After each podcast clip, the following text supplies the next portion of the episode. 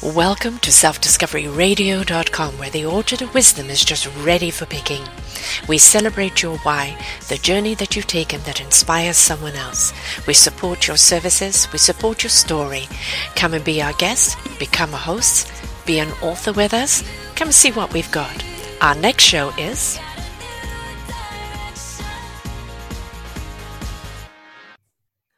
Good morning, good afternoon, and good evening, everybody. Welcome back to another edition of Your Health is Your Choice. I am your host, Sarah Troy, and my guest today is Lisa Caudette. We're going to be discussing about chronic illness. I think everybody at some point has had to face something like that. Um, illness can come and hit us at any time. And sometimes those illnesses are here to stay, that they're kind of become a part of us. And so she's written a beautiful book called Comfortable Pain How to Step into the Pain of Something That's Going to Be With You for Life. Uh, there isn't a cure for it, it's something you have to manage. And how do you step into that and still have a productive life, still find belief and inspiration and hope and faith, and, and still continue on doing something in life. Maybe you have to give up the job that you loved and maybe you have to redirect, but all of these things happen for a reason. And I know it's hard at times. We kind of think, why? Um, I was loving my life and everything I was doing. Why this redirect here? And the thing is, is that we can't always argue with the cosmos, and the cosmos is going to decide for us sometimes that that chapter of your life is over. It's now ta- time to take another one. So, what illnesses happened to Lisa? How did she take this redirect? She was a nurse and she was enjoying her nursing.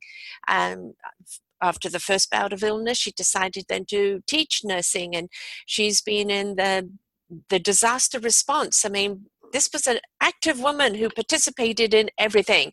What happened to slow her down, redirect her, and cause her to write this book? Welcome to the show, Lisa. Thanks, Sarah. I'm happy to be here.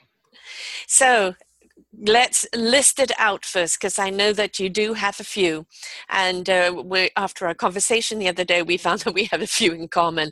And it's all too common today, isn't it? These particular illnesses that are coming up, which kind of you wonder is it lifestyle illness? Is it the way we eat? Is it our stress? What's causing it? But first and foremost, list people the challenges that have come up t- uh, for you to face in your redirection of life. Oh boy, it's a pretty long list, Sarah, but I'll try to keep it short. Uh, I was diagnosed with systemic lupus in 2005, so it's a it's an autoimmune disorder, and it actually is a little bit of a gateway illness in terms of because it affects my entire body, not just my immune system, but it starts at the immune system. So from there, I ended up being diagnosed with fibromyalgia I ended up being diagnosed with osteoarthritis. Uh, I also was diagnosed with lymphangiomyomatosis, which is a very rare lung disease. I got that one in my second semester of nursing school. I believe they originally thought it was lung cancer, but it's little cysts that grow throughout the lung, so it occupies space, so your oxygen saturation levels tend to drop. Um, my other illnesses, uh, some of them are, are, so long in name and it's a huge mouthful. yes. Um, but it ranges anywhere from digestive disorders to skin disorders to muscle and nerve uh, disorders. Uh, a lot of it has to do with, again, just being tied into the lupus and the autoimmune mm-hmm. system. So it, it gets a little bit complicated. It's not just one illness, as I say, because it affects the autoimmune system, it then kind of opens up the doorway uh, to a lot of other illnesses. And the problem with it is because of one of the medications I have to take to keep the immune system stable is to suppress the immune system. So I'm wide open for infection all the time. Mm. And people don't realize actually that you know things like fibromyalgia. There's 31 points to fibromyalgia. Yes, um, I'm I'm in that bracket. I've got 29 of them, and they mm. don't realize that that um, you know like with lupus, it's okay, you have the lupus, but then what does that mean? And they don't realize that it comes with its friends. It yeah. invites its friends to the party. Yes. And it decides it likes host it, you, you as the host and wants yeah so it's not just a question of one thing you know these things come in multiples and that's really where the problem is isn't it because a medication may help help this one thing but it then aggravates the other so it's all about trying to find that balance of being able to feed the entire body in all its demands and they are pretty demanding yeah, it is a balance. Uh, that's probably one of the most difficult things of living with uh, chronic illness is balance. Obviously, when you th- we throw the word in chronic, um, it's anything that lasts for six months or longer and is reoccurring. So you don't really, you know, unless you're going into remission or you're only having to deal with a handful of symptoms, the uh, remission can sometimes go for years. Um, unfortunately, for a lot of people like myself, I haven't seen remission for quite a quite a while. But we do get a break in symptoms. Mm-hmm. Yeah. And uh, of course, one has to know one's body. I mean, at first you're being bombarded. It's understanding what it is you've got. It's the it's the whole thing of changing your lifestyle. You no longer can do what you did before, and so this is there's the emotional aspect. Um, not understanding it, not finding the balance, uh, realizing it comes in multiples. There's a lot of emotional trauma uh, on the initial diagnosis before you can take that deep breath and, and say, okay, what are we going to do about it? Yeah, the the balance part of it, especially when you're first in the early diagnosis stages, is is like you said, it's very emotional. The difficult part as a patient is trying to understand the diagnosis, but also trying to make sure that we're getting the right team members. So when we're talking to our general practitioner, who you know maybe can't figure out what quite it is they'll send us off to a specialist usually with autoimmune disorders it's a rheumatologist so if, the key to early diagnosis is getting into the right professional uh, medical team and a rheumatologist for things like lupus fibromyalgia arthritis a rheumatologist really that's what they study is uh, soft tissue disorder um, and autoimmune disorder so that part's super emotional as a patient. I, even for myself being a nurse, I still found it very overwhelming because there's so many symptoms that you're being bombarded with. So I think one of the key things is to maybe keep notes. Uh, it, it sounds like a lot of work, but honestly, it will save you when you go to your appointments. You want to know you know what types of symptoms you're having how long they're lasting uh, what what seems to be the ones that are keeping you awake or preventing you from your daily activities. Those are the key things that the doctors are going to want to know. So it's a good idea to kind of keep keep that in. The other thing that's really really important is to make sure that you're not alone doing this because it is a really emotional time. It took them probably about two and a half years to diagnose my lupus. So we kind of tracked it back to before you know a few years when i was already starting symptoms uh, and they kind of all got brushed off because i had just had a baby my son was two they kept telling me it was postpartum depression which i'd had but i'm sort of thinking you know he's two now Yes. I think this yes. is postpartum anymore. And then another doctor rushed brushed it off as, uh, you know, I'm a, I've been an athlete. I played fastball, soccer, uh, I was a hiker, a skier. You know, I was a swim instructor. I did a lot of very, very active um, sports. Eh, but also, like you said, you know, I was in disaster response and search and rescue. So my body was was already, you know, going through a lot of. Um, I, w- I, w- I call it, it. It took a beating, basically. Yeah yeah pushing so, you to your limits yeah so it's like you said that you know as long as you you know you need to go in as part of the team player when you're going in as a patient. And that can be a little bit emotional at the very beginning as you said. Taking notes is really really important. You know how it is when you go to the doctor and you've completely forgotten what you've come for? I don't know what it is. Yeah. it's like you know you go to the grocery store for one thing you come out with everything but. You know lists are very useful. And i think if you can actually go in to the doctor and print it out this is something that's reoccurring um, this only happens now and again you're now giving them ammunition to really look at something and make a proper diagnosis um, because you know i went to see my doctor the other day on a couple of issues and i know i wanted him to test my blood pressure and i know i came out without it you know it's you know yeah. so it's take the note for yourself yeah. you know because it also shows that you're also um, taking your health seriously you know you're monitoring yourself and this this is a fine line though folks there's the monitoring yourself to know what works for you in wellness or as wellness as you can be. It is not a feeding of the illness. And you have to be very careful because, of course, it can be so consuming at first, can't it?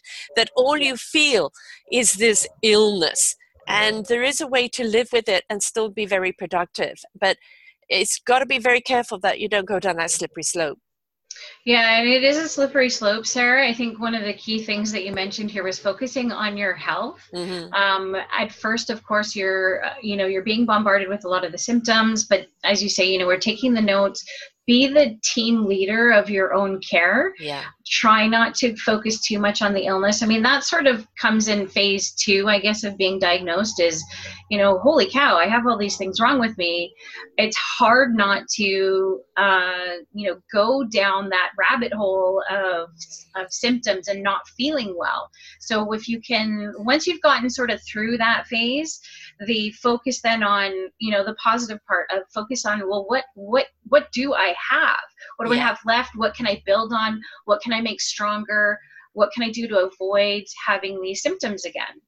Yeah, I, I know that with me, um, I've had fibromyalgia 20 years, um, 21 years diagnosis, um, but it I clearly had it beforehand and nobody knew mm-hmm. what it was because it was something that was really kind of reaching in the dark only really coming into into an understanding at that point and uh, so you know because i have heart and cancer in the family immediately they want to go down that road uh, yeah. oh you must have this well no that's them that's their journey i have a different one and i think the frustration was was not knowing what was wrong with me why was I feeling like this? Why was I constantly tired? Why did the body feel like cardboard? Why this? Why that?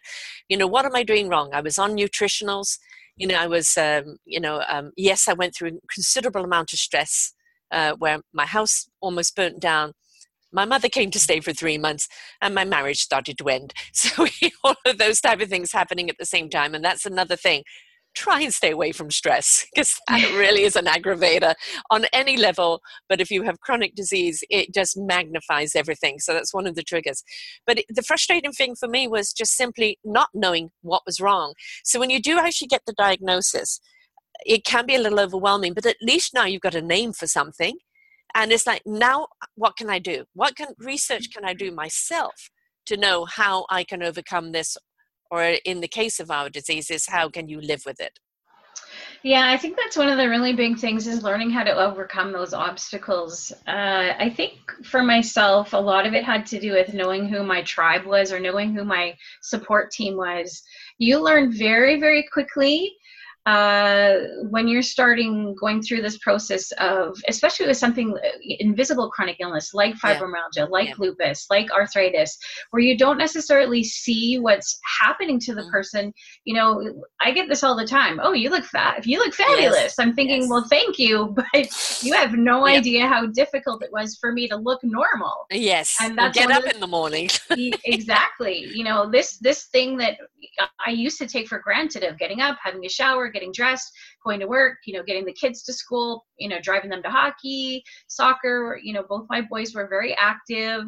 Um, I still have one living at home, and you know, it's it's busy.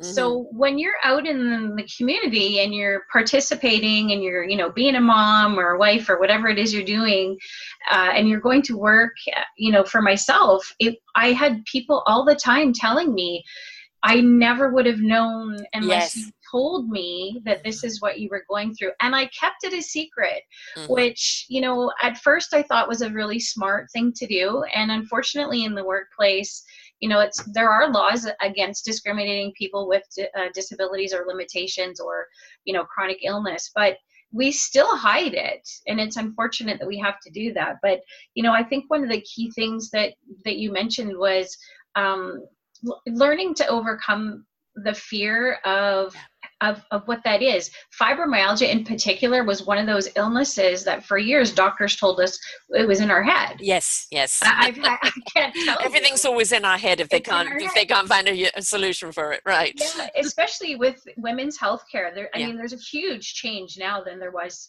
you know, say 10, 10, 20 years ago. But mm-hmm. I, I look back to when I was first diagnosed, and I had at least three doctors you know look at me and kind of blink and shake their head and uh, I had actually had one tell me that he didn't have time for um, imaginary illnesses. Mm-hmm.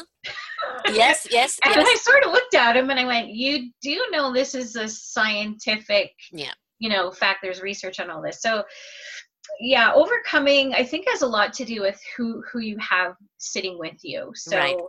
Yeah, the support system is huge. Family, uh, and again, going back to how much do you, how much information do you give out? Well, I think the best thing we can do is educate ourselves first Yeah. uh, as a nurse, you know, I'm I w- was doing this all the time anyway, so it was easy for me. But I know a few times I've had to go in and talk to my doctor and even educate them a little bit carefully.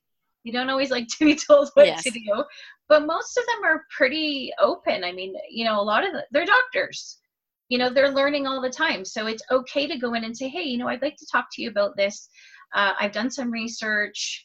uh, and I, I'd like to really look into this as a, as a partnership between yourself and your doctors. I think that's the key thing is is you need to be partners. I think we have a tendency to take our doctors and we put them way Yep. up here on this Mhm. pedestal, not realizing that you know yes they're smart, yes they're educated, yes they're they they're trained uh, for years, but they're human beings and they need to be given that put put back on the same playing field as you as a patient and say okay let's work together on this And, uh, you know, I'm, I'm under Dr. Arsenault, which is one of the leading um, yes uh, fibromyalgia doctors um, actually in North America, and doctors from all over the world go to him to Mhm. actually understand what is fibromyalgia, how do you diagnose it, what is the treatment. And fibromyalgia has just been put up as a disease and not just a disorder anymore because of all the Mhm. multiples with it. When I actually finally got to see him, it was such a relief and validation that I wasn't in my head, that all of these Yeah. things that I did have, you know, were actually really happening to me. It wasn't me just making excuses because unfortunately up until then, you know, I just had doctors that either, oh, this is experimental drug, try this, or I don't know, I guess you're just going to have to suck it up. Um, and so to be actually with a doctor that really did care, which came about from his wife having it and him really wanting to understand everything about it. So, you know, needing to find someone that really does get it and I think that's very important. And I think have your conversation with your GP and say, look, I understand if you don't get it, if this is not your kind of disease, but can you recommend me to someone else or a clinic or somewhere that does get it and that specializes in this? And we have that right to say, I want somebody who understands what's going on to help me with this. And don't be afraid to what the doctor's response would be. If his nose is out of joint, he's not representing you. hmm Yeah, that's that's a it's a tough spot to be in. Um, you know, it's so difficult to get a GP these days. You know, family doctors are are few and far between, and, and it's not like it used to be in the old day where you know we could go in and sit and talk to them for half an hour. You know, a lot of it is we're we we're only allowed to ask one or two questions Mm-hmm. and we're overloaded. The healthcare system, and this is the other part of it too, is the healthcare system is so overloaded. Um, and this is one of the reasons why I think I probably got sick faster Yeah. uh, when I worked. You know, I worked as a surgical nurse, um, and we're always short staffed. I remember working, you know, 12 hour shifts on a, on a night shift overnight and having the shift coordinator come in and say, we had somebody call in sick or we're short staffed. Can you stay an extra eight hours? And I'm thinking to myself, wait a second here. I just did 12 hours overnight. So I haven't slept in two Right. days Yeah. And they want me to stay another eight hours. That's a 16 hour day with no sleep from the day before Right. and I'm in the surgical unit, so I'm administering medication, and you know that's kind of dangerous. And and I'm not and I'm not trying to. I don't want to get too too much off track here, but this is the the stress of that of of having that on my shoulders as a nurse hmm um, is crazy without illness.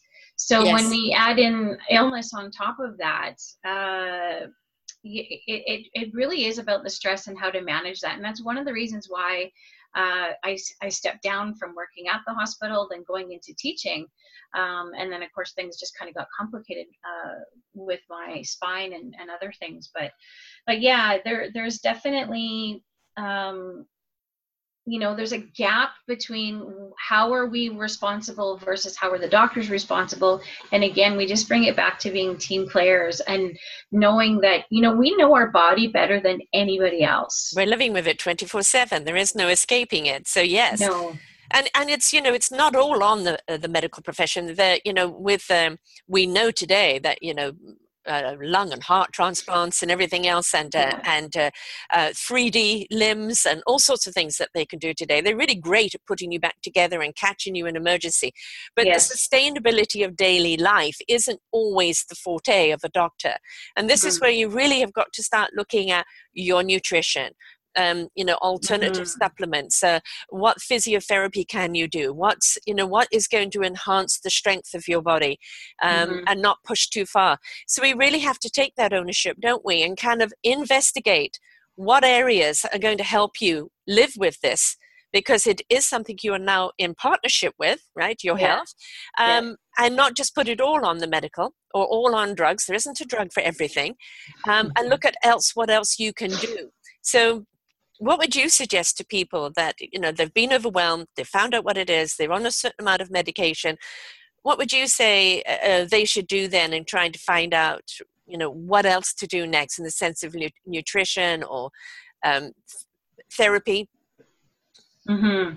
so one of the things I wanted to touch on first is medication because we are in an, in a pharmaceutical yes. age where you know prescriptions are being written left and right, um, and this is where I think I'm in a bit of a, a unique position as a patient. I've also been a nurse, so I get what the medication and the scientific part of having these chemicals altering things in our body so that we can find pain relief or we can find um, you know something to calm us or we can find something to fight off infection.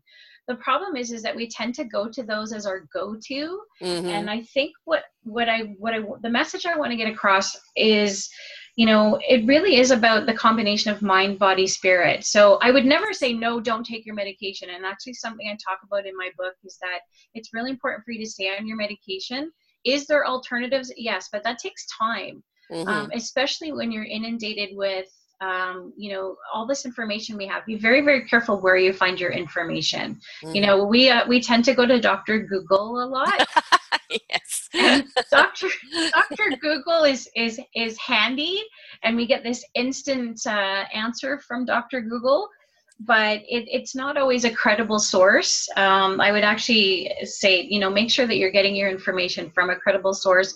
A lot of the university websites are really good places.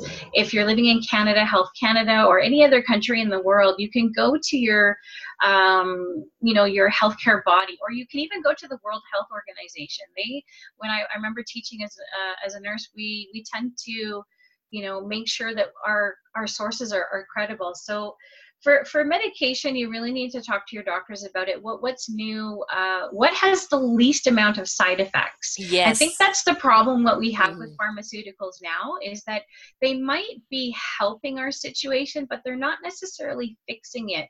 What they're doing a lot of the times is they're putting a band-aid over it and the symptoms don't there's no root cause fix Right. And then, unfortunately, when we're looking at diseases like systemic lupus and fibromyalgia and osteoarthritis, those three, uh, there's no cure. No. So we can we can help live and make the symptoms manageable, but there's two other things that come into play with that, and that is uh, mind and spirit. Mm-hmm. So you know, I think one of the things that really, really helped me along the way, Sarah, was my spirituality. And spirituality, uh, you know, a lot of people tag that to religion, and spirituality and religion are actually two completely separate things, mm-hmm. but they can be tied in together. So for me, what I'm getting at is my faith. Uh, I am a Christian. Uh, I'm a very open-minded Christian, but I think that you know, if your if your higher power is a tree or God or a rock, it doesn't really matter right. as long as you understand that there is something bigger than you, that you don't always have control of everything, and that you have the power to tap into that and hold on to that and know that, you know, at the end of the day, if I can connect spiritually to what's happening to myself, you know, the brain has a way of allowing the body to kind of take over and then it can go vice versa where the body just doesn't really understand what's happening and the brain will take over so the, the physiological response is kind of what yeah. i'm getting at so meditation prayer um, i started uh, restorative yoga uh, that you know even on days when i'm completely incapable of doing any of the yoga poses if i can simply lay on the floor and just breathe mm-hmm. that's a form of meditation in, in itself um, if we can kind of recognize that those are all linked together you know going outside being in the trees yes. uh, there's something else i talk about in my book. I'm not going to pronounce it right but it's it's a japanese practice and it's it's tree tree bathing. And it's basically just being actively outside and breathing in the fresh air. You know the trees are providing us with color and shade and oxygen mm-hmm. uh, but it's just you know it, and it's hard to get outside when you're not feeling well so combining that in like you said with nutrition um, rest oh my goodness rest yes if i yes. could go back 10 years or 15 years when i was first diagnosed and really understand how important rest was uh, you know, I'm only 48 years old, but I'm taking a nap almost every day or every other day, and I have to. And I know that if I don't, my family kind of goes, "Okay, you're getting a little cranky. You need to go have a nap." Right. So, but yeah, that that if we can get that whole package of ourselves and understand that I'm not just experiencing physical symptoms. I'm also experiencing something that's happening emotionally and we need to be able to find some kind of grounding. Um, so if we if we remember not just to take the pills or whatever medication or whatever alternative treatment you're using whether it's acupuncture you know medical cannabis or um, chiropractic care it's a it's a it's not just one thing. We need to take care of our entire whole self. Yeah. and i think that if we can kind of remember that at the very beginning you'll be a lot better off down the road and it's also including your family you know um, oh, um unfortunately for me it was just like a mum sick you know and mm. and it was um a little bit of a pressure feeling a bit guilty about it mm. and you know i'm still out there doing everything for the kids pushing yourself as you do um and just trying to deny your illness and then along it comes and pulls the rug from underneath you and flattens you out and then you kind of get through that and get back up and go out and do everything again because you're not paying attention to the sign and the sign is you have to pace yourself if you don't place that importance upon yourself and your own health and your own energy, you are going to deplete and you're just going to make it worse. So I think the conversation with the family is like, I don't know, maybe in the beginning, what's wrong with me. These are the things that are happening. I don't want it to affect our lives. But however, if, you know, mom or dad is feeling uh, tired or something is happening, please understand that there are going to be have to be some adjustments. And i think it's i, I know for me it was a solo journey um, but and it, that made it much harder. And i think it's much better if you can bring the whole family into it and go let's let's get me through this together. Because your your kids want to help you. They want to recognize there's something wrong and step up. But if you're silent they don't know what's going on and so it's very important you do that. And you're right about the nature. Being outside listening to the birds the wind breeze the trees rustling. If you can get into the water the conduit of the water is absolutely wonderful. Nature has a way of so, so healing our vibration our frequency our energy and just you know bringing you down to a point where of energy that you can ride and and it's peaceful and it recharges you in other words you've got to say i need this i'm going to take time to do this for my body so i can be there for you i think that's one of the hardest things for anybody who is sick to do um, because we always feel a little guilt so did you feel guilt around it Oh, that, yeah, you know, and it was tough because I was I was a new mom. Mm-hmm. Um, my my son was uh, he you know we had complications of getting pregnant originally, which we didn't know I had the lupus at the beginning. They just said it was you know endometriosis, which I also had. Right. Um, but you know, so here I am, a new mom, and I've got this baby that's taken us seven years to have. Yes. And I want nothing to do with him because he's screaming all the time. And it sounds horrible, but I was heartbroken because of the guilt. Like you say, you know, yeah. I wanted this baby for so long. It took us seven years to have him. And I don't want to give it all away because there's a really cool story in the book about this, his birth story. But anyway, so, you know, here I am. I'm a new mom. I'm going through postpartum depression. He's, and then we fast forward to he's two. And now I've got my diagnosis of systemic lupus and I can't pick up my my baby. I, I, remember trying to get up the stairs to take him up for a nap, and I couldn't carry him and it was it was horrible you know i'd gone through this up and down emotional postpartum. I finally have him you know i've got everything i've ever wanted you know and i was i was very fortunate that you know i had a, a husband who um you know he's always been very good with the kids. He's always you know if i'm not able to you know do everything um you know but there's still guilt attached to it. I yes. mean i'm looking back at you know, here I, I would go work a, a, even just an eight hour shift. Uh, or I would do an ambulance transfer for patient to patient to the hospital, and it, it would be like a four or six hour shift. And I'd come home and I was just exhausted, exhausted. Mm-hmm.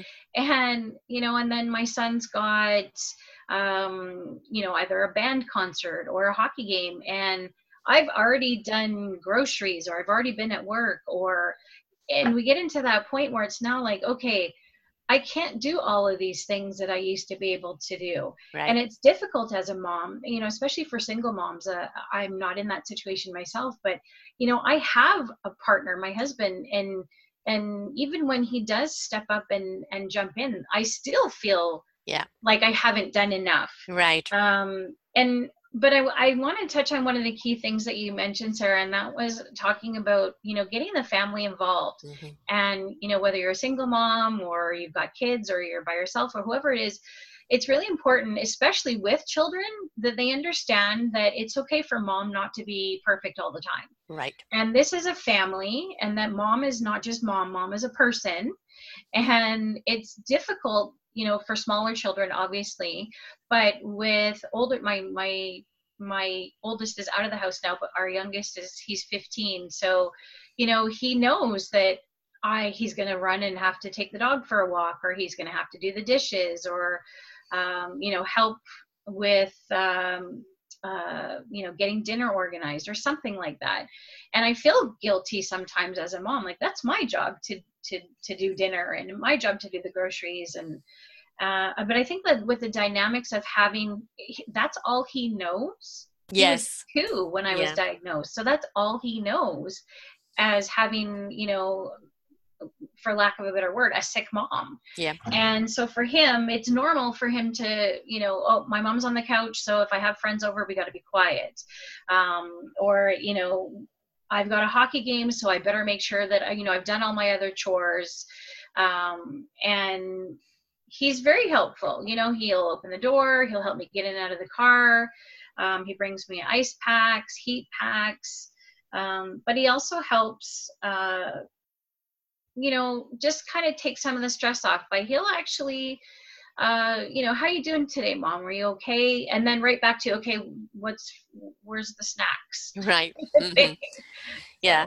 No, I, I regret kind of not, but also uh, um, for me, it was so many years um, having this with, with no real diagnosis or understanding what was wrong with me and uh, just kind of wondering what i was doing wrong why did i feel mm-hmm. like this? you know and and then kind of having the emotional trauma of a marriage breaking down and a few other things as well mm-hmm. doesn't help. So it is very important that you get that support around you um, because otherwise you do carry this guilt and you do carry this and you push yourself through oh no i've got to do it. I've got to do it for the kids.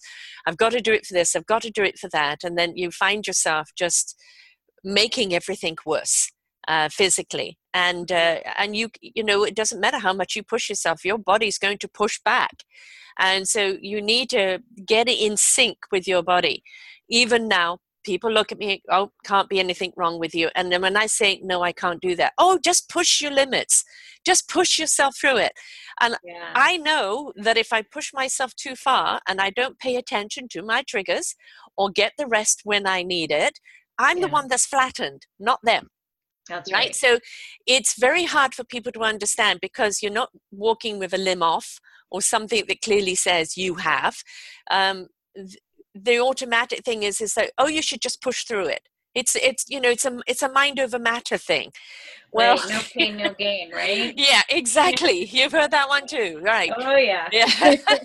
Yeah. And the thing is is that we yes our minds choosing to think positive and still be productive and and uh, be a contributor to life is very much in play. But we have to work in partnership with our bodies on the limitation of our vessel and what it can do. And so not get bombarded or you know pressured by other people around you. They don't know what's going on inside of you. And if they're unwilling to accept that then you just need to close the door perhaps yeah and you know identifying what what your limitations are is really huge i Yes. think we tend to kind of ignore all tho- those things um in the, initially i still will catch myself or my husband will catch me or my son will catch me and say hey you know you shouldn't be doing that right Mhm. now and of course because i have and it, a lot of it's personality i have Yes. a very high driven you know i mean from all the work i did you know disaster response search and rescue you know surgical nurse i i can't sit still. It's very difficult for my personality type to be sitting still. But it's important that i understand that i do have limitations and i need mm. to respect those limitations but also equally as important is i if i don't respect the limitations nobody else will either right and that's really, really important when you're learning to identify what your limitations are, and they're not going to be the same. You Mm. might be able to do groceries, you know, yesterday, but today, today is a couch day. yes yes And, yes and there's an analogy that I use in my book, um, and it was a lovely lady by the name of Christine, and I, I her last name escapes me, but she wrote a theory called the spoon theory. Uh, and you can look it up online, the spoon theory. I think it's thespoontheory.com or something. But she basically talks about your energy levels. You know, if you're given five spoons in a day and you are only allowed to use those five, you know, that first spoon is going to be for getting out of bed and getting dressed. The second one's going to be for, you know, getting your kids off to school. The fourth spoon is going to be, you know, um, making all the beds or doing laundry. And and before you know it, you've got no spoons left. Hmm you know instead of one spoon being dedicated per chore per activity for the day you may end up using all your spoons for one activity. You know you might end up being out of spoons and all you've done is had a shower. Right. And you've got to go rest again. Yeah. so if we if we understand what our limitations are and because they do change from day to day you know with chronic illness we go up we go down. Sometimes the symptoms are stronger. Sometimes oh my goodness what the heck is this? Now i have a new symptom. 14 years after my diagnosis i'm still getting new symptoms that i haven't had before. Yeah. and so if we understand how to identify that? And then the next step is how do i make this easier? How do i Mhm. adapt to this and I think this is one of the reasons why I chose to write the story and get that message out there that, first of all, you're not alone. right And second of all, it's really important that once we have identified those limitations, or I, I hate to call them limitations, but um, but that's just what it is. So, Yeah. boundaries boundaries. you know, yeah Yes, Mhm. boundaries. You know, riding a bike for two hours is not something I can do right now. Mhm. But does that mean I won't be able to do it in a year from now? I right yes but that's the thing there's good days and bad days isn't there we have right. no idea when they're going to come along don't No, and absolutely. uh, you know there's a day that you can really do something and you're feeling great yeah. and and you might even feel great the next day and all of a sudden the the next day says you've overused your spoons oh, yeah, I'm not going to be flattened but it, it's like you take the energy when you can right? absolutely. Yeah. Mhm. Yeah, and I think that's the other thing too that you know in a family setting or or even you know if there's just two of you is you'll you'll have to communicate. I think this is the biggest thing. If I don't say to my my husband or my children, you know, I'm not feeling that great today, or sometimes I'll even you know shoot off a little text and say forewarned, I'm not having a good day today, so yes. you know don't press my buttons or you know go easy on me today. I've had a rough day. Um, they don't know and you have to communicate that you know today i'm actually feeling really good let's go to the beach yes. let's go take yes. the dog for a walk or let's go let's go on a bike ride. Right. Um you know my dad bought us an electric bike last year and although i fell off of it a couple times that's another story for another day. But it it's it's my family now understands that i have these limitations and but still it is my responsibility to tell them when i'm not feeling well. Yes. and because i'm independent because i've always been you know a, a leader i've i've never asked for help. And i think that's the one of the most difficult things that i found for myself is it's okay to ask for help. It's it's so important. And the other thing that i've learned out of it is allow other people to be a blessing to you. Mm-hmm. allow other people to have that feeling of connection to you that they're helping. And i think that's one of the things that's been hardest on my my parents um you know they they're older than me you know they're in their 70s now. They're now having um you know they're they're both fairly healthy but you know to see their daughter who's only in her 40s having to go through this that's very difficult. So when they ask if they can help i let them. Yeah. Um, same with my husband same with my children. It's it's horrible standing back watching a loved one suffer mm-hmm. so allow by allowing family or your support systems or friends or whoever it is that you have in your your life you know if they offer take them up on it you know can they bring over a casserole can Yeah. they take the dog out for a walk can they drive my son to hockey practice um, can they come and just sit with me because i've just had you know spinal cauterization treatment Mm. or um, you know i need a babysitter I'm, gonna. I'm not going to be able to get up and you know get my own food for a couple of hours because i'm frozen or i'm heavily you know medicated um, from the procedure. So you know allowing the family to be part of it and be part of the care is is a real blessing for them as well. Yeah and and having not done that i highly recommend you do because it's a very hard journey to try and do it solo. Yes and, and because you're always trying to deny what's wrong with you yes and uh, and as I said, I truly didn't understand what was wrong with me until a couple of years ago, or a year and a half ago, that I really comprehended uh, the magnitude.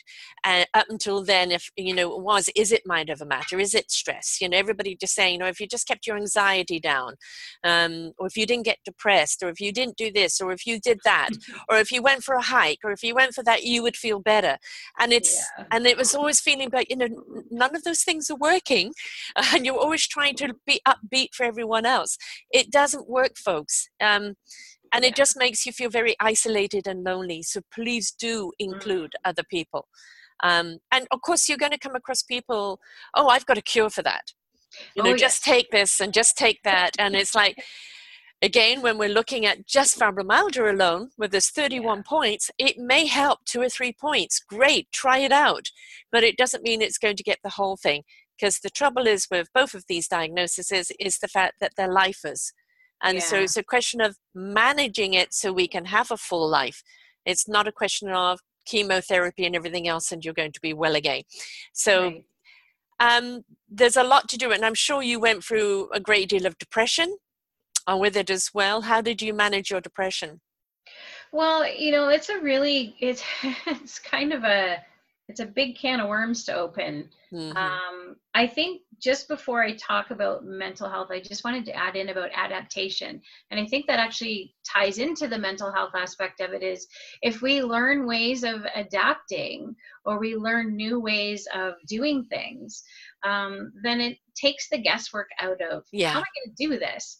So something simple like putting on my shoes. Well, I, I went out and we got my husband got one of those big, huge, long shoe horns. yes, yes, yes, I use that- that. Yes, I have one, you know, and I have a walking cane. I have a walking stick. Um, I have braces for both wrists if I need them. Um, because I, with the arthritis, sometimes my Mhm. wrists will lock. I have a knee brace. I have an ankle brace. I have a brace for pretty much every body part. But it's also learning the new ways. Okay, how can I put, if, if I'm going to go out, what's the easiest? My husband will say to me, which car do you want to take? And I'm like, well, I don't want to take my car because if I'm the passenger, I've got a little Kia Rio. So I sit very low in the passenger side. If I'm the driver, I get to pump the seat up. yes, I can't get in and out of that car with my hips. So we have to take our our other car, which is a little mini SUV, so it's easier for me to get in and out of. So, and what kind of clothing am I going to be able to wear that day? You know, is it mm-hmm. going to be really hot and sunny? Do I need a hat because I'm photosensitive? So, you know, understanding what your adaptations are is really important. So when we get into the mental mental health part of it, oh, you know, depression is such a taboo subject, but mm. it's it's better. I have to say, it's a lot better than it used to be.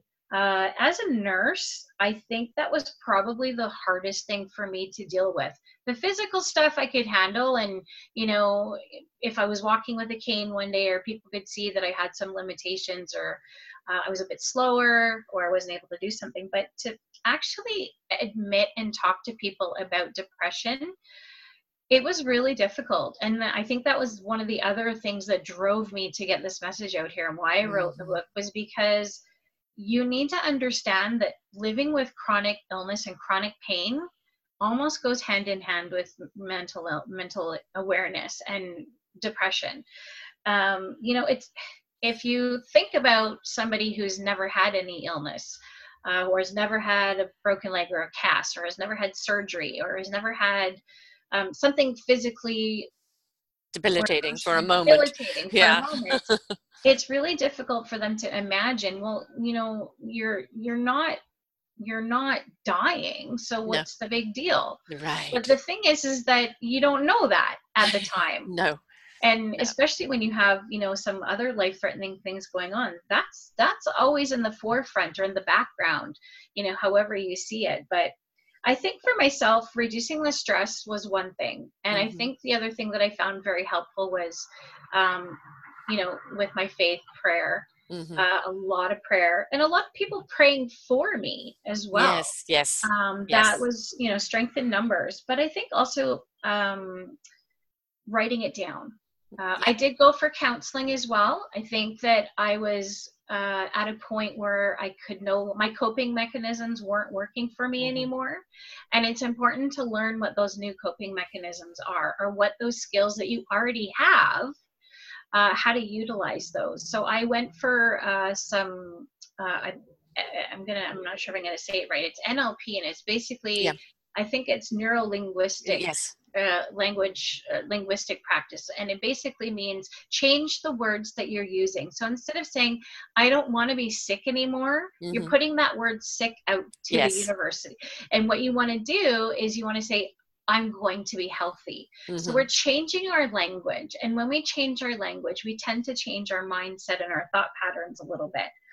So I, I started a gratitude journal Mm. And I wrote down every day three things that I was grateful for. And then you start focusing on positive things instead of everything negative because, oh my goodness, it's so easy, isn't yes. it, to sit yes. on the couch yeah. and have this big old pity party and a box of chocolates and ice cream. and what right? was me? Yes. Yeah. And, oh, my life is horrible. And, and, it's, and it's very easy to do and you know what? And sometimes we do need to do that. Sometimes yeah. we need to say hey this really sucks. Yeah. You know hug around yourself right? that little self-love self-attention. Yeah, give and, yourself a good hug and some loving because yes you're feeling low today and it's yeah, okay to do that. And yeah. it's okay to do that but i think it's really important and one of the things that i do touch on on the book is there is a suicide attachment to mental health with chronic illness. There's mm-hmm. actually a very high suicide rate um, with patients living with chronic pain. And I won't talk too much on it, but I, I do want to mention, you know, you, and I'm not saying just because you live with chronic pain that you're you're going to you know be suicidal. I'm just saying that it's it's perfectly normal yeah. to start having these thoughts enter into your brain.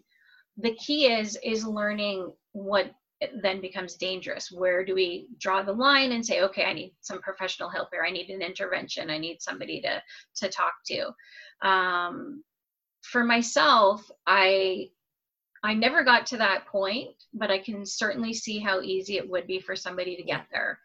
Um, so you know, getting the love and support from the people you trust, uh, having an outlet, whether you know, and for me that was really difficult because I was a runner mm-hmm. I would I would get stressed. I would just go for a run. I can't do yeah. that anymore. So I found, you know, okay, I'm going to write it down, and then I'm going to go do something that's restful. I'm going to go do something that's relaxing, and I'm going to do something that's nice for myself.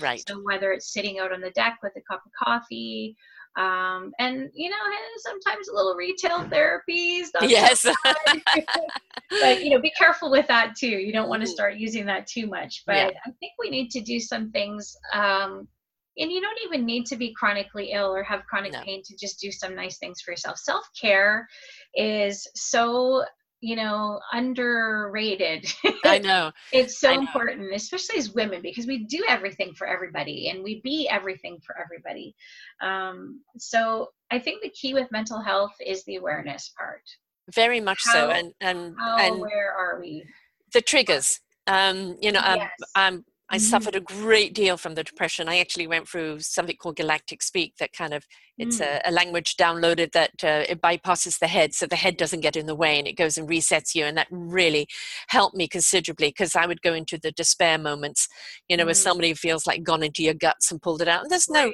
there's no reasoning, there's no rational when you're in that state of mind. And Mhm. for people to say snap out of it, it just aggravates it even yeah more. let's pour some fuel onto the Yeah, like, exactly, exactly. Like I really want to feel like this. Mm. So I recognize when I'm feeling low, and of course the triggers are don't get overtired, right? Uh, don't get overstressed. And when you start feeling that way, what is going to lift you up? And for me, it's music. It's Yes. putting the headphones on, watching YouTube's, listening to some music, and there's something about music in the frequency that kind of resets your own Mhm. frequency. So it's not just kind of a a redirect. There is something in music that's very healing, and for some people, it may be taking up the paintbrush or being creative and doing something. Know what it is that's going to help you redirect that feeling, be soothing and calming, and make sure that you pay attention to it before you get there. Or I can feel that coming up. This is a day I need to do this before I, I'm going to be over the other side where it's so hard to then do anything. yeah and you know a lot of it is just being aware of our our conscious mind hmm because as you say you know our subconscious sometimes just will Yeah. hear something and respond to it but we don't actually realize that that's what our body is responding to so if we're aware of our conscious mind um, you know the music like you say it has a huge Yeah. therapeutic effect um, uh, play you know Yes, yes, fun. fun. uh, we like to laugh a lot in our house. We we have a lot of jokes, and um, a lot of it's usually at my expense because my uh, Yes, I get I'm, the only female in the house. So, Mhm. but you know, there's a lot to be said about. You know, you've got to take this with a little bit of humor. I think for myself, uh, you know, writing the book, I made sure that when I told my story, it wasn't all doom and gloom for me. There was some funny stuff thrown in there. Uh, you know, you have to be able to laugh at yourself. You know, like I mentioned earlier, I'd fallen off my bike a couple of times. My boys actually stood there and laughed at me instead of rushing over to help. They of just-. I was flailing under my bike, and they're just sort of sitting there laughing at me. So it wasn't funny at the time for me. It's funny Right. now. But yeah, yeah. um, so like you said you know find what what your passion is or what's going to help you um, get through something. Music is huge. Yes. um, i know if i'm you know really needing to calm down um, i'll put on the the spa channel on the tv and just have that soothing kind of calming. And then there's other days where oh i'm i can actually move my hips. I'm gonna Yes. go put on some you know some Beyonce. Yes, yes. ring on it. Yeah. and you know and move holy Yes. cow if you can move, Move. that's when you do it yes, yes. and if you can Yes. move to music even better Yeah, Um, exactly. but It's it's again, don't force yourself to do things. Allow yourself to do things when you know the time is right. And you know, the thing is, what people have got to realize is that this is a lifer. You know, you're going to live Mm-hmm. with this for the rest of your life, and that there is a you really have people have to really honor your system of dealing with Mhm. it yes right because you know and this is something that's trial and tribulation you get to that point of your triggers you know your body how far you can push it good days and Mhm. bad days and you can live a very productive life you know you wouldn't write this book if this hadn't happened to you and this book is going to help so many people that are going through similar things uh, help them understand what's happening to them and also we don't get over it and we're in we're not necessarily going through it but what we're doing mm-hmm. is learning to live in harmony with it. Yes. and you can still live a productive life. I started this radio station five years ago doing hosting six years ago. I've had this for 22 years or so. It's what can you do now in this body at this time in life? So it's end of a chapter but all it is is an opportunity to seek what else you can do yeah, and I like the way you phrase that. You know, it's an opportunity. And I think mm. that was one of the things that I sort of looked at this and saying, you know, a lot of people say, oh, this must be so horrible for you. And I said, you know, in a lot of ways, my having to live with chronic pain and chronic illness has been a bit of a blessing. Yeah. And they kind of look at me like, "Are you nuts? Like, yeah. how is this a blessing?" And it, but it's learned, it's it's allowed me to slow down Mm-hmm. It's allowed me to take care of myself better than I ever have before. I still have a lot of work to do on that yeah. because it's it's still uh, not something that I like to do. Um, but it's allowed me to kind of embrace life a little bit more. But it also has allowed me to be grateful yes. for all the positive things that I do have in my life. Mm-hmm. And you know, we're we're not living in any big mansion, but we we know we have a comfortable home.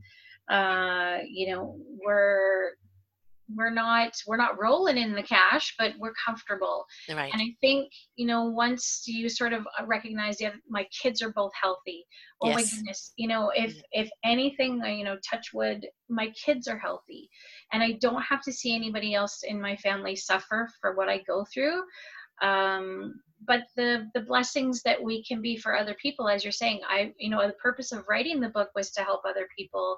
And i decided that this new path for me I'm still not exactly quite sure where it's going to go, but I know that, you know, being a nursing instructor, um, having the education, having the training as a nurse and an educator, putting those two things together, um, you know, the, the book was born. And I just decided that if I can use something that has helped me help you know other people overcome identify rejuvenate uh, self-care you know just taking care of yourself better.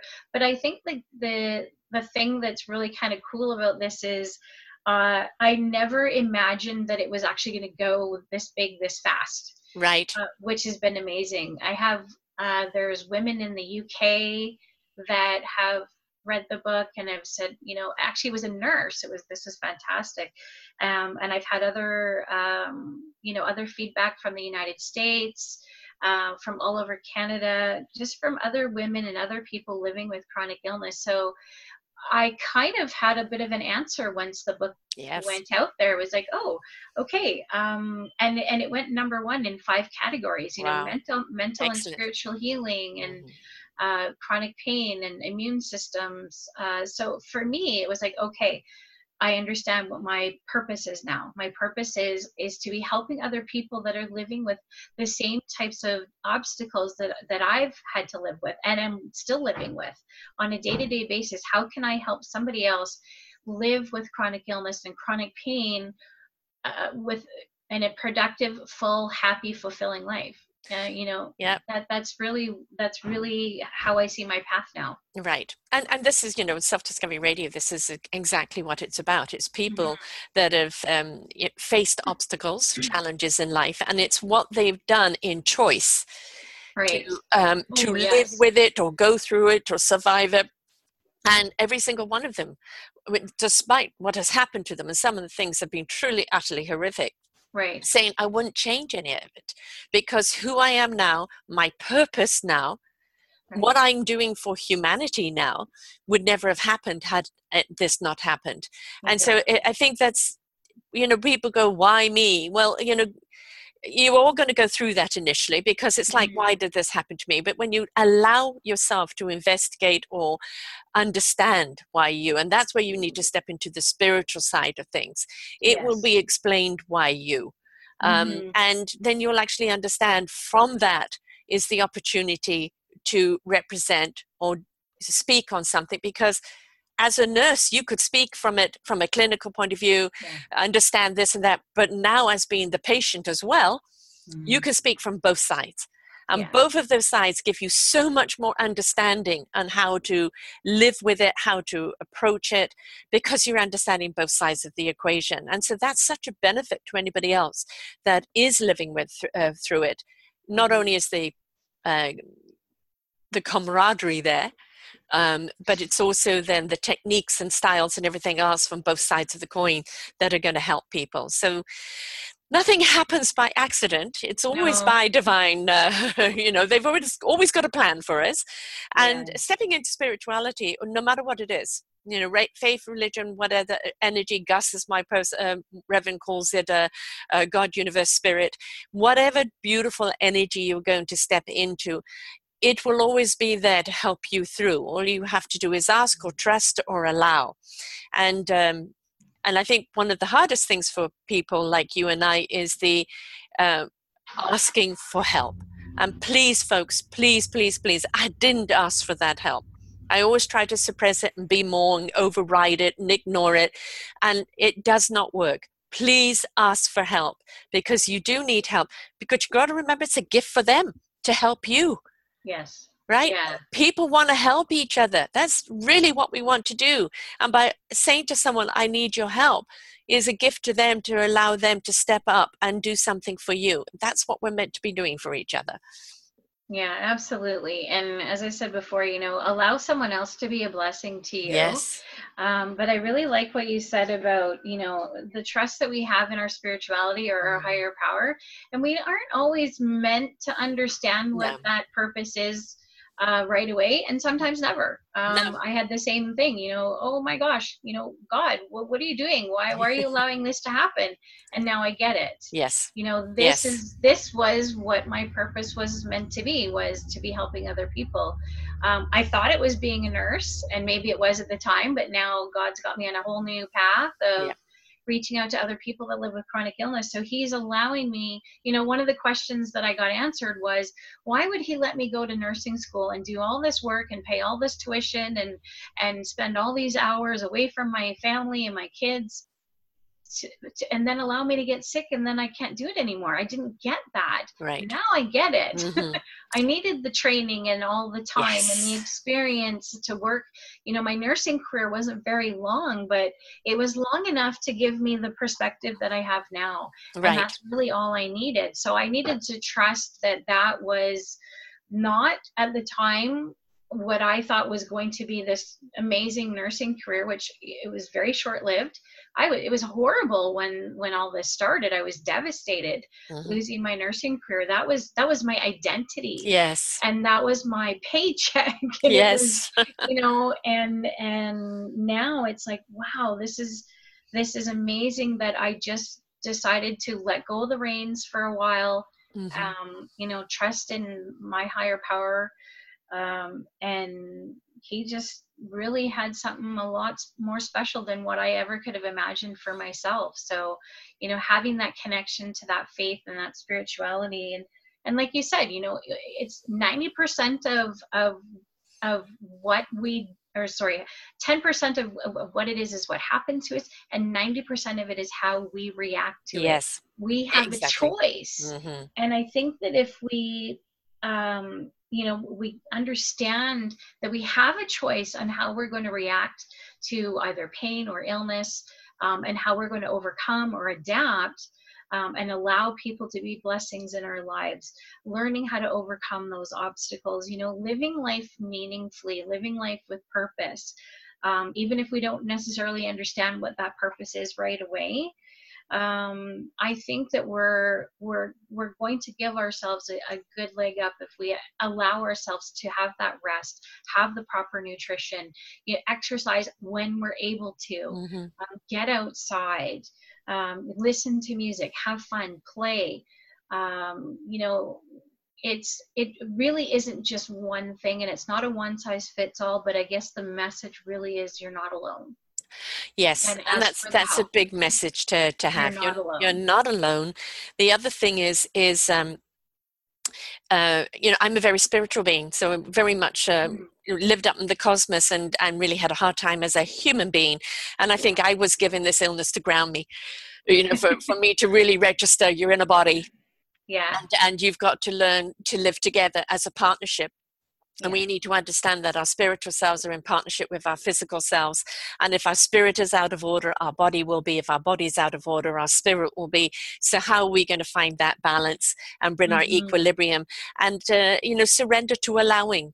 You know, we, we can put a blueprint out there of what we desire, but then we Mhm. have to get out of the way and just follow the path that is laid before us because your book is now benefiting so many other people you couldn't have written it had you not gone through the journey that you've gone through. And sometimes it's like well couldn't i have written this without it? No you couldn't No. have. You couldn't have. And uh, and that's the difference between a clinical manual of a doctor Yes. writing it and somebody who's living in it yes. and as really imparting the tools the knowledge. And and that's the thing. It's uh they are gifts no matter you know doesn't have to be so painful but and that pain that we go through now and again is purely because we've overdone it. We haven't paid attention to self. So when you step into self-awareness and know your Mhm. own parameters and only push yourself as far as you are comfortable in doing so you'll Mhm. still be able to have a beautiful productive life. But you've got to know your own balance and your own triggers and then you can go through it it just it's a redirect you no, no knowledge is lost it's just redirected isn't it It's just redirected. And you know, there was one of the things we didn't talk about a lot, but nutrition's a really big part of it too. yeah. You know, learning what foods you're sensitive to, especially a big one is sugar. yes Sugar is, an, is a, high, a highly addictive. I'm a sugar addict, uh, self-admitted, and it's you know once you can sort of learn some alternatives um, for what those cravings are, helping to get you know through those, uh, and then you know you, you could treat yourself once in a while. Chocolate's kind of a big thing for me. So, yes but you know, go for the dark chocolate. Go for the yes yes yes yes five percent, the stuff that's actually got the antioxidants in it. You Mhm. know, can't live without chocolate, then just adapt it to the kind of chocolate that's good for you, Yeah. right? So and, and the 80 20 rule is good you know 80% good and then that 20% now and again 20%. naughty don't deny yourself because then the No. craving will just become more but the the less the that you have the sugar the less you want it right Yes. and uh, and the things that you then go for that are a little sweeter aren't those horrible awful terrible Right. sweet things that are going to throw your body into stress That's you know right. what anti-inflammatories can you be taking you know Right. uh, what kind of exercise suits your body that you really can do get to know yourself from the inside out on all levels and then you can live a well balanced life so my love how do they get hold of the book how do they find you Well, I will. I'll just. Can I hold this up? yes so they can please have do a peek at it. So that's the book Comfortable Pain. And I have my website at leisacadotte.com. Uh, I'm will you also, spell that please love for people Yes, I listening? will, certainly. It's Lisa with an E. So it's L E I S A. And the last name is Cadotte. I don't know. Can you see if I hold that a little? uh, just spell it for closer? people who are just Oh. listening to the audio Certainly. So the last name is spelled C A D O T T E. So it's just Leisa Cadotte at, uh, sorry, leisacadotte.com. Um, you can also contact me through my email, which is leisacadotte at hotmail.com. Um, but probably the simplest thing to do is just to go to the website and have a look there. Um, I'm also on Facebook, so you can find me there. I'm on LinkedIn. Uh, where else am I on? Uh, I think that's probably instagram Instagram, yes. yes. Yes, I'm on Instagram too, and it's Lisa N King on Instagram. Right. And uh, and of course, if people want to buy the book, they can buy it uh, where? Uh, for the Canadian buyers, you can go to a, uh, if you go on my website, again, there's a link for what's called RedTuque. They're the um, uh, distribution company. RedTuqueBooks.ca. RedTuqueBooks.ca, yes. Yes. Uh, this is all on my website. So if you go to my website, it'll have a link button for Canada, US, and the UK. In the US, it's simply Amazon.com. Um, and for the UK, it's Amazon.uk. So uh, yeah, have a look at my website, leisacadotte.com, and it has all the purchase links there. And I'm already thinking of book two. Good. Yeah. Good. Um, you know, they I don't know if you've got nutrition in this book, but most certainly, a little bit, you know, little bit. Yeah, that that definitely could be elaborated on because it, you know, what we eat is what we are too, and that's very very important. You know, keeping yes. the stress down, putting the right foods in you, getting the right rest. Those are the basic three, and if you'd even follow those three things, you're going to find that whatever you are living with, you're going to manage much much better than being stressed out over everything. So, keeping that stress level down is really important, isn't it? Yes. Oh yes.